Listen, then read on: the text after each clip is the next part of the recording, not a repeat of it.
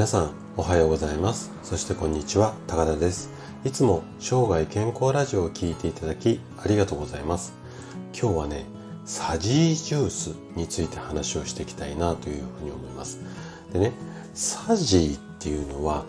グミ科って呼ばれるカテゴリーの中にある植物なんですけれどもこのサジーの果実を絞ったジュースには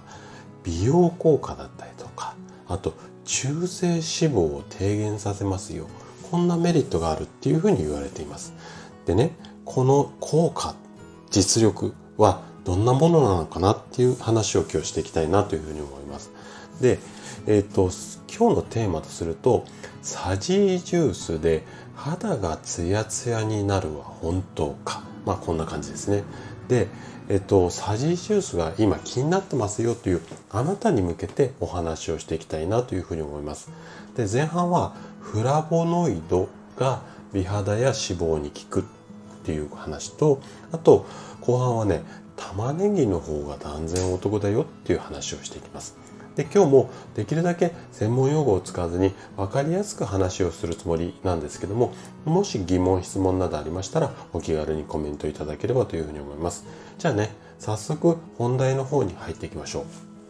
う。で最近ね美容系の雑誌だとかその手のこう個人的にブログを書かれているような方のブログでこう密かなブームになっているのがサジージュースなんですよ。でサジーっていうのはあまり聞き慣れないかもしれないんですけども先ほども言った通りグミ科の植物で栄養価がすごく高いフルーツとして昔から有名な、うん、果物なんですよね。で特徴とするとちょっと舌噛みそうな名前なんですがケルセチンとかあとケンフェロールといったいわゆるフラボノイドと言われているものうん、こういった栄養成分が豊富で体にいいっていうのは間違いない事実なんですよ。でね医学的なエビデンスを見ても例えば血液サラサラ効果だったりだとかあとは美肌効果あとはコレステロールや中性脂肪の減少この辺りはフラボノイドであのー、効果が出ますよっていうエビデンスはしっかりしています。なのでこのサジジュースっていうのも結構いけるんじゃないのっていうまあ皆さんそんなような触れ込みなんですけどもじゃあ実際市販されているサジージュースの実力ってどんな感じなのかなっていうのを後半ねちょっと深掘りをしていきたいなというふうに思います。で確かにサジーにはフラボノイドこれの効果っていうのは非常にあるんですよ。ただ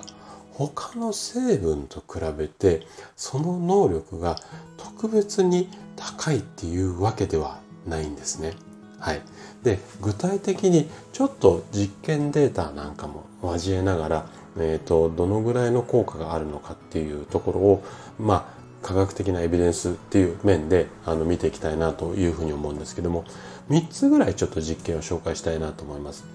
でね1つ目が2008年と2011年にヨーロッパで行われた実験なんです。でサジーの抗酸化能力っていうのはビタミン C よりも下ですよ要はビタミン C の方が抗酸化能力が上がりますよっていう風な実験の数字が出ましたよっていう論文があったりだとかあとはビタミン E と同じぐらいのレベルですよ、まあ、ここで調べた実験の中ではねでもし抗酸化作用を求めるんだったらサジではなくてビタミン C のサプリを活用した方がいいこんな風にもあの結論付けちゃってるような論文があったりするんですよ。で他にはね2013年13年にスウェーデンで行われた実験ですね。これは45人の参加者に1日に 2000mg のサジージュースを8週間飲んでもらいましたよ。でその結果肌だとか体の炎症に関するものには変化が見られませんでしたよ、まあ、こんなデータですね。で最後にご紹介したいのが2002年にフィンランドで行われた実験なんですよ。これはね12人の人を対象に1000から 1500mg のサジージュースを4週間から8週間飲んでもらいました。でその後、うんと数値を測った。何の数値かっていうとコレステロールとか中性脂肪。これがジュースによって減ったかっていうのを検証した実験なんですけどもこれで12人ほとんど全ての方が数値に変化ありませんでしたよっていうまあこんなところなんですよね。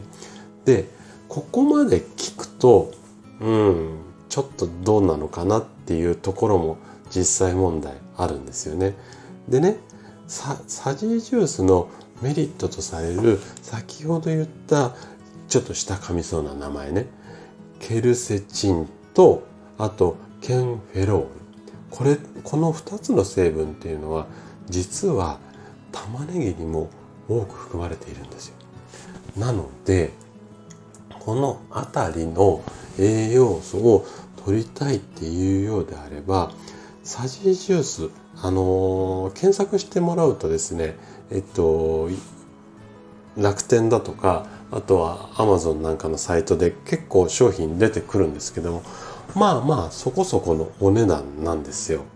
なので先ほど言ったケルセチンとかケンフェロールをもし取りたいのであればジュースよりも玉ねぎ食べた方が断然コスパがいいっていうことになってしまうんですね数値的に見ると。なので、まあ、どういった方法で、えっ、と、栄養を摂取するかっていうのは、まあ、あなた次第なんですけれども、まあ、同じような効果をできるだけ、まあ、安く手に入れたいっていうようであれば、まあ、まあ、ジュースじゃなくてもいいのかな、なんていうふうには個人的には思います。はい。ということで、今回はサジージュースについてお話をさせていただきました。最後まで聞いていただいたあなたがですね正しい健康情報を得ることで確実に健康に近づくことができます人生100年時代この長寿の時代をですね楽しく過ごすためには健康はとっても大切になります。是非いろいろなこう宣伝文句に踊らされることなく生涯健康を目指していただけたら嬉しいです。それでは今日も素敵な一日をお過ごしください。最後まで聞いていただきありがとうございました。